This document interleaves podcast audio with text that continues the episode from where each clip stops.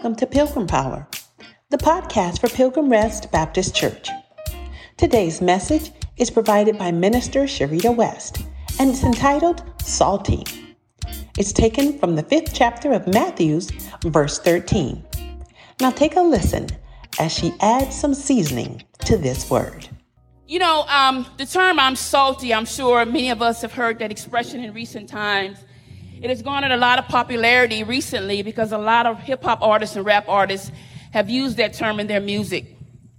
Don't look at me like y'all don't listen to that music. I know we listen to that music. When I'm on the treadmill and I'm not listening to Jesus on the main line, tell me what I want. I need something that's going to get me going. However, the term is not, it's not an old term, believe it or not. I mean, it's not a new term, believe it or not. It actually was coined in 1866. Um, and it meant racy or risque, or was used to describe someone who was sexy. And in the 1920s, they began to use it more in reference to a Navy, so Navy, men who were in the United States Navy. Let me slow down, Sharita. Men who was in the United States Navy who had been out, out to sea for long periods of time, who were angry and grumpy and bitter, they referred to them as being salty. In the world, to be salty has a negative connotation. But in the, but in the body of Christ, to be salty is a very good thing. Right? It's a very good thing. So, you know, we read our Bibles, and hopefully we all do that on a regular basis. we see that there's a reference to salt in multiple places in the Word of God. You know, we see that over in Leviticus, we first hear the mention of salt. We learned that um, salt was added to grain offerings. Over in the book of Numbers, we are told that the covenant of salt was made with the priests. In Second Chronicles, there's a salt covenant reference to King David. In the book of Ezekiel, Ezekiel throws salt as a covenant relationship reminder. Um, Lot's wife, we all are familiar with this story when she was turned into a pillar of salt. In the book of Mark, the ninth chapter, it tells of the preserving qualities of, of salt during tribulation. And also in Colossians, finally, it talks about our speech being compared to salt, meaning that we, what we say should be seasoned. Now, when we look at the text comes from Matthew, the fifth chapter, and we know that Matthew 5 through 7 is Jesus' Sermon on the Mount. It was, um, it's the, it's his longest sermon that he gave. Um, he, there he explains, uh, quite a bit of things are going on there. We learned the Lord's Prayer. He gives us several parables. There's the Beatitudes. Um, he explains us that, he, he explains to us that he did not come to overturn God's law, but instead to upheld them he tackles the issues of murder, adultery, divorce, and the, the need for us to love our neighbors. He made it quite clear in Matthews 5 through 7 that there's an expectation for the people of God to live differently from the people in this world. I'm a park right here for a minute and share with you that it saddens my heart when I see people who profess Christianity live like heathens, act and behave like heathens. Here's the thing. We are not perfect people. When we come down to this altar and we give our life to the Lord, there's not an instant transformation that takes place. Some people are set free and delivered instantly from addiction and things like that. But there's some other things that are going on within each one of us that God requires that we work out. We don't work them out on our own. We work them out through the Holy Spirit. Salvation is a process, people of God. I was born into the church. I've been in church all 52 and a half years of my life and I am not a perfect saint. But what I am is a saint who's striving to do better. If you catch me on Wednesday on my job, I'm subject to be having a breakdown. And I have to get myself together just like everybody else do. But I tell God in my prayer time, it goes like this Lord, I know I'm toe up from the flow up, and only you can help me up. So I ask that you do just that. Here's what I recognize and see that is wrong with me and I need you to help me get me together. When I read the book of James, I ain't none of that, Lord. But I know that through you and the Holy Spirit that you gave me, when you regenerated this dead soul, I know that I can be better. So today wasn't a good day, but tomorrow, Lord, with you and your help and your strength, it can be better. And I want to encourage somebody here today. Don't stop coming to church because you fell down, and don't stop coming to church because you're waddling in something. Keep coming to church and keep seeking the Lord, and someday you'll wake up and you'll be done. Say, you know what? I don't want to do that no more. That's the kind of God that we serve. That's what becoming salty and our saltiness is all about. Okay, so let me talk a little bit about salt. so we are the preservers of all things good. The reason why God referred to us as being salt is because we are here in this land to do two things, to preserve, to preserve the goodness of God amongst the people, and of course, to, to, to com- convince others, the Great Commission, to come unto the Lord. That is the purpose of us being here. When people see you living and acting like the devil, you don't encourage them to come to Christ. Which you need to know that. And many of us struggle with friends, families, maybe even coworkers getting them to come unto the Lord is because they see how we live. So it is of utmost importance that we get ourselves together so we can compel others to come unto Christ so that he can come back and get us and we can get up out of here because there's too much going on down here. I know I'm not by myself. I'm about sick and tired of being sick and tired of what's going on over here and what's going on over there. I'm like, Lord, what is going on? I was sharing with Minister Joanne. I was like, in my neighborhood, after the month, we had the major monsoons, right? We had puddles of water everywhere. We had this major mosquito infestation. You couldn't even go out the front door without getting bit up. Then the mosquitoes left, and then all of a sudden, crickets were everywhere, all over the garage floor, everywhere. I flew in on Monday night from going to see my family and came home with poisonous toads all over the driveway. All, I said, I got the plagues of Israel going on right here in my neighborhood. What is wrong with the saints of God? I'm sorry, the plagues of Egypt. What's wrong with the saints of God that we don't realize and recognize the times in which we are living? This is the time, if no other time. I know we've been saying it forever that the Lord is soon to come. My grandma said it. My great grandma said it, the Lord is soon to come. But this is not the time to play with your walk with God is we, as we see the things that are going on in our world, we see what's happening in the news, how we're treating people, how we're not standing for the precepts of God. We know that our time is getting shorter and getting shorter and, and shorter. What you need to do today, if you have not already done, is choose you this day whom it is that you have every intention of serving because we don't have time to be playing around here. God is going to wrap this thing up, and you don't want to be one of those who's sitting there wondering what happened to the rest of the saints? Amen. Now, don't take that to mean I'm saying, Sharita said, y'all can lose my salvation. I'm not saying that. Somebody else can preach on that. I'm not telling you you can use your salvation. Repentance is available and open to each one of us. Amen. All right, so let's keep this moving. Because again, I ain't gonna be before you long. What happens to us, the reason why we lose our saltiness, in this passage of scripture talks about us losing our saltiness, how we become unsalty, because as I said before, the Holy Spirit gives us or makes us salty at conversion. What causes us to lose our saltiness is when we begin to take on the things of the world. When we begin to be okay, whatever God says is not okay with. I'm not to name them. Yes, I am, because that's just what I do. when we start saying it's okay, abortion is okay. When we start saying that adultery is okay when we start justifying sin like the world do, when we start saying it's okay if you're a boy, you want to be a girl, you can go do that. Yeah, I said it, sue me. Uh, when we start saying, you know, when we, when we start condoning these things and saying that the things that, that God made mistakes and God didn't know what he was talking about. And so therefore I know the Bible says, but this is how I feel and how I see things. We begin to become diluted and we lose our effectiveness. God wanted us salty to be a witness. Again, we are called, we were first called Christians at Antioch because we were followers of Jesus Christ. Not just followers of him walking behind, but we were imitators of what he was and everything he represented and did. We have to make sure that when we stand before people, when everybody else is having a breakdown, cussing and fussing and falling out, we got to make sure we don't join in that and start cussing and fussing and falling out too.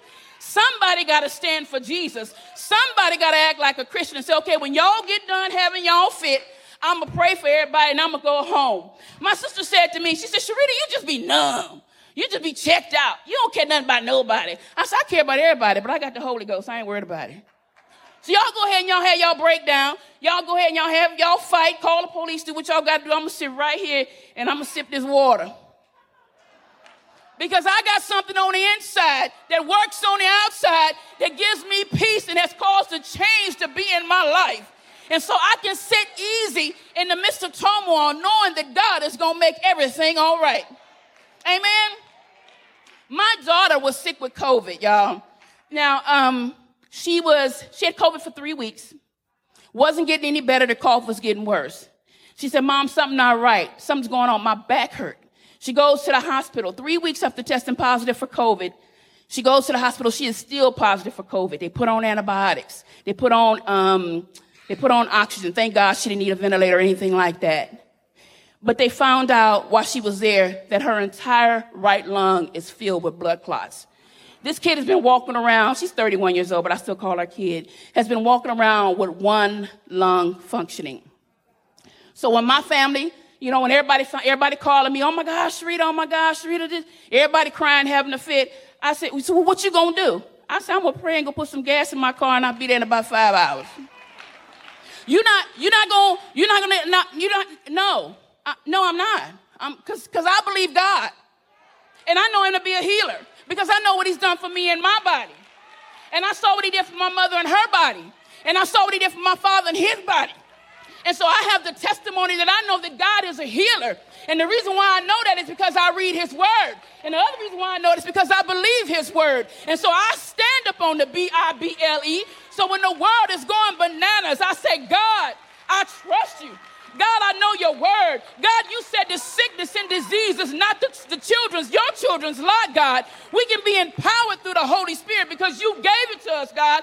I'm not finna have a breakdown and give the devil the victory. I'm finna make him mad. I'm finna start lifting up the name of Jesus. I'm finna start calling on him and, and quoting scripture and saying, God, I know you can. And God, I know you will. That's what I'm getting ready to do. I will not break down in the name of Jesus because God is a good God. We serve the only true and living God. And how dare us to succumb to the things of the enemy and to believe and to doubt God for one minute. We know He can and we know He will. We have the evidence before us, and yet there are times when we waver. And it's okay to waver for a minute. But then when you got that word down, and you be like, wait a minute. He remind you of the scripture that said this. And then he remind you of the scripture that said that. And the scripture said, wait a minute, hold up. Why am I sitting here crying and rocking back and forth like I got some kind of mental illness?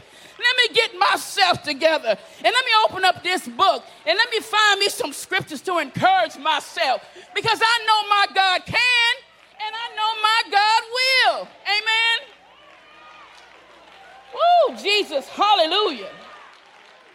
Here we go. Lord have mercy. So look, when we lose our saltiness, family, when we lose our saltiness, we are no longer fit for the master's use. He said we ought to be, the scripture says we ought to be trampled underfoot. I'm not saying, we know we all are not called to preach and teach. Sometimes I question if I am, be honest with you.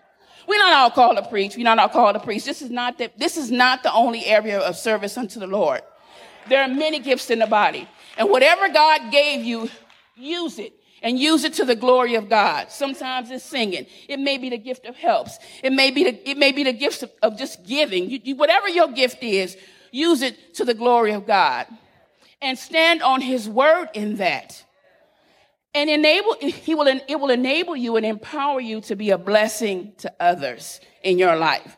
We must, for the sake of the gospel, stay salty. Remember, our lives are not our own. Christ didn't save you so you can get a new house, a husband, and a pretty dress. Or a new purse. He didn't save you for that. You were saved. You know what the saddest thing is? I was reading something the other day. It said that they, they'd asked, they were random people on the streets of New York. They asked them, what did it mean to be saved? And nobody could tell them what it meant to be saved. Nobody could tell them what it meant to be. I'm saved and I'm not going to hell. That's what they said. he said, well, what are you saved for? Why did Christ save you? Christ saved you so that you could be a witness. And I'll say it and I'll say it over and I'll say it over and over again because if you leave here with nothing else, I want you to walk away with this. Christ saved you so that you could be a witness in this land and that you can be a light in this dark and dying world. And so that you can compel others to come unto him. We don't drive, we don't come to this building, you know, and with our nose up in the air thinking that we are so high and mighty and we're better than everybody else. When I go to my job, and I often go, uh, well, well, when I go, I work from home. Um, you know, I'll sometimes I show up at three or four o'clock in the morning. Nobody's there but the janitors. I know people who walk right by them and won't say a word. I say, "Good morning, how you doing?" Sometimes I bring them, you know, if Dunkin' or Starbucks is open, I'll, if I'm, you know, I'll bring them a coffee or something like that. Because you don't treat people because you feel differently because you feel better than them. Remember, if God had given each one of us what we truly deserve, we'd all be on our way to a devil's hell. Everything you are, everything that you will become, and everything that you are meant to be is because of Jesus Christ and Himself alone. And this is what I say. Why wouldn't I want other people to have this too? So I'm going to live before you to the best of my ability, encouraging you, trying to remain positive as I possibly can because I want you to have this Jesus too. And I don't want nobody when I when I leave a room to say if she's saved, I don't want to have nothing to do with Jesus. Look how she act. I don't want nobody to say that about me. When I leave here, I did a powerful thing when I became a life coach back in 2012. They had us write our own obituary. They How do you want to be remembered? What do you want people to say about you at your funeral? The most powerful exercise I ever did. What do you want people to say about you? She was mean, she was nasty, and she talked about everybody. You know, do you want people to say that about you? Whatever you write down, if you decide to take this upon yourself and do this for yourself, think about how you want to how you want to be remembered when you leave here. I came here. I came here for a funeral some years ago. And I didn't know the family, but the ministerial staff was called to be present. And when we were leaving out, some of the other ministers knew the family of the person who had passed away. And when we got outside, the brother of the deceased person said, he was like, I don't know why Bishop Thomas got up there and said all them wonderful things about that person. That person was horrible, was mean and nasty to the family, wouldn't help nobody, just, you know, she cussed everybody out. And he got up there and said she was just this and that. And the family, no, she was horrible. I'm like, oh my God. I don't want nobody to say that about me after I'm dead. So we, it's important that we live rightly so that is not said about us when, we, when, we, when we're dead. And not just because of what people might say. People are going to talk about you no matter what you do. Whether you live for God, live for the devil, or just live for yourself, people are going to always have something to say and somebody going to talk about you. But we want to live in a way, again, that draws others to Jesus Christ and to Him alone. Right? Okay. So, you know, I want you to know this that when we fall short of the glory of God, and we do, again, as I said, none of us are perfect. None of us have it all, all the way together. You catch me on a bad day. I, like I said, I can cut up with the rest of them. You know, I, I really, I really, really, really can. I really, really, really can. And a couple y'all that know me intimately know that I, I really, really, really can. Uh, it gets, it can get intense, right? Um, but we know that God is a forgiving God and God is a gracious God and God is a loving God. And it is not his intent and his intention nor his will for anybody to perish. It is his desire that each one of us go to heaven and that each one of us live a victorious life. We know that when we fall down, it's just a matter of repentance, saying, Lord, forgive me. I want to live for you. I want to get this thing right. I'm struggling here. I can't put this down. Every time I turn around, I'm right back in love again, or whatever the situation may be. You know, we can ask God to forgive us. And we know the Bible says that He's faithful and He's just to forgive us of all our sins. And just like He did at conversion, when we came and gave our lives, He will restore us because He's just that good. And let me be the one to tell you that in your walk with the Lord, you will come to Him in repentance over and over and over again. And don't ever feel defeated or think for one minute that the people around you have it all together. We just as toe up as you are. Trust me. you know, trust me. And just because some of us have titles and some of us have position does not mean that we're no more holy, we're no more saved, we're no more closer to Jesus Christ than you are. So, you know, when people come to me and they say, Can you pray for me? I say, I'm going to pray with you because your prayers can reach heaven just like mine can. Because the same thing God gave me, sweetheart, He gave it to you too. So, how about we pray together? Don't ever think for one minute, one minute, don't have yourself defeated saying, Lord, I can't get this. I just can't get myself together. None of us can without the work of the Holy Spirit. None of us can. Know that. Know that. I'm gonna wrap this up and get out you guys' way because I think I done hollered enough. But I'm reminded of, in terms of being salty, and saltiness again just simply means that we are righteous people, righteously living before the Lord to the best of our ability, to the very best of our ability. I'm reminded of a story in the book in a uh, in the book of Genesis, and talking about Sodom and Gomorrah, when the Lord had decided that He was going to destroy Sodom and Gomorrah.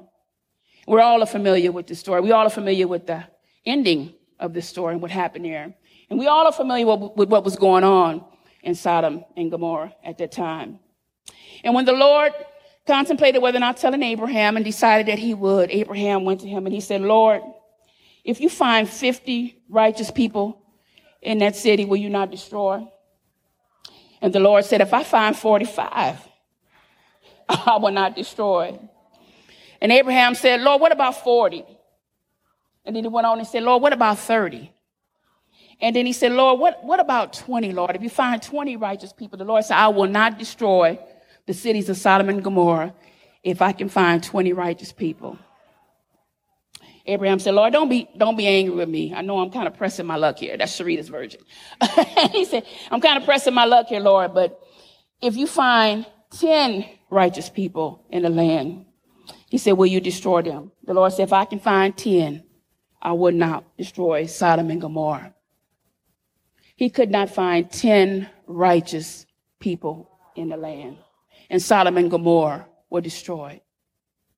So where you going with this, Sharita?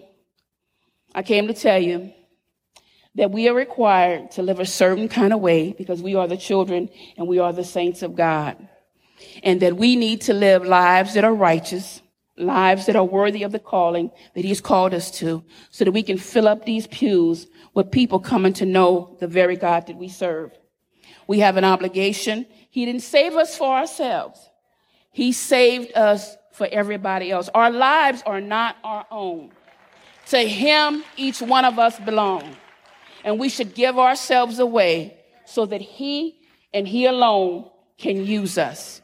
I constantly remind myself, well, I want. It's not about what I want. It's about what God wants.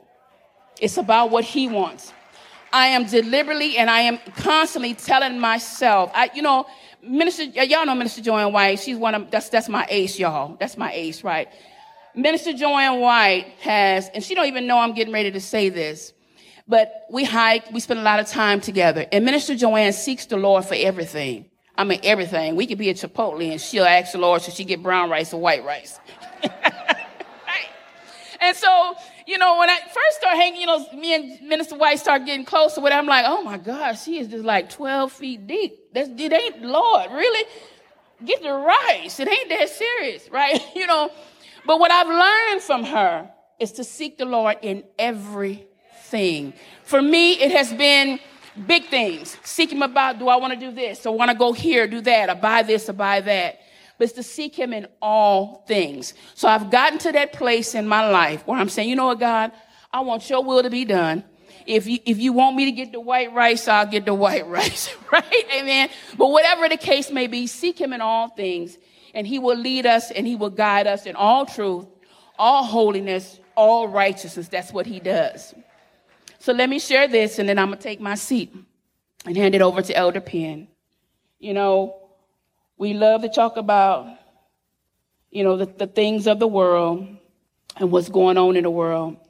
And since I want to take something from the world and I want to share it with you all real quick, and I'm going to say this to everybody. And some of you may not know what I'm talking about when I say it, but for those of you do, you'll get it.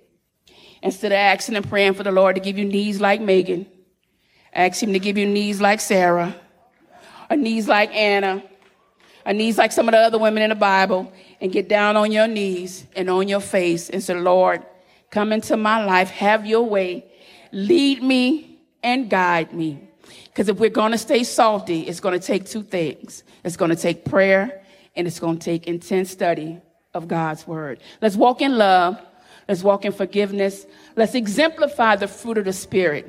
And when you read Galatians 5 22 through 23, where the fruit of the Spirit are listed, whatever you are not, let that be your prayer. God, make me loving. Lord, make me kind. Lord, make me humble. Lord, make me long suffering. Lord, make me over. Lord, make me to be whatever you would have me to be because I want to be pleasing to you. I want to love people right. I want to treat people right. I want to talk to people right. I want to be known as a lover of you, a lover of your word, and to be known as a woman of God who did your will in the kingdom of God. Let me be on fire for you. Let me walk with fervor. Let me walk with grace and let me walk with the anointing of God on my life. I love you, Pilgrim, and I'm done. And I pray in the name of Jesus that you will be encouraged to stay salty, stay in your word, keep coming to church, keep seeking the Lord. No matter what the enemy says, we are a victorious people and we will walk in the anointing and the victory that God has given us.